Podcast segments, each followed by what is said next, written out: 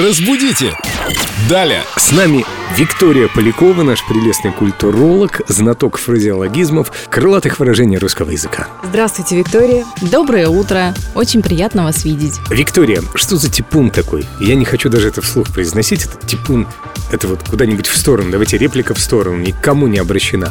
Типун тебе на язык. Откуда это вообще взялось? Какая-то страшная угроза. Я всегда этого боялся. Моя бабушка так говорила. И я потом боялся разговаривать после этого. Сидел и молчал. Для радиоведущих это страшное проклятие. Виктория, пролейте свет на это выражение, пожалуйста. Может быть, не все так страшно? Да, вы совершенно правы. Ни- В типуне ничего приятного нет. Типун – это такой небольшой роговой бугорок у птиц на языке. С его помощью они склевывают пищу, и он помогает им. В целом у человека типуна никакого нет. Это такая скорее болячка, которую в суеверных кругах называли каким-то проявлением нечистой силы.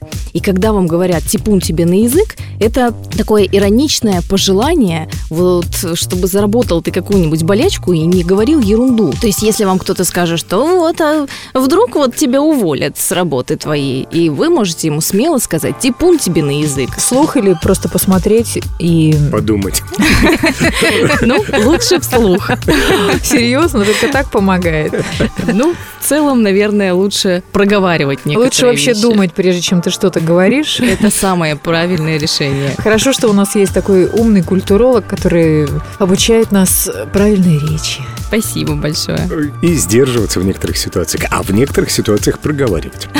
Да, все Спасибо, верно. Виктория. До встречи в эфире в это же время. До встречи. Разбудите! Далее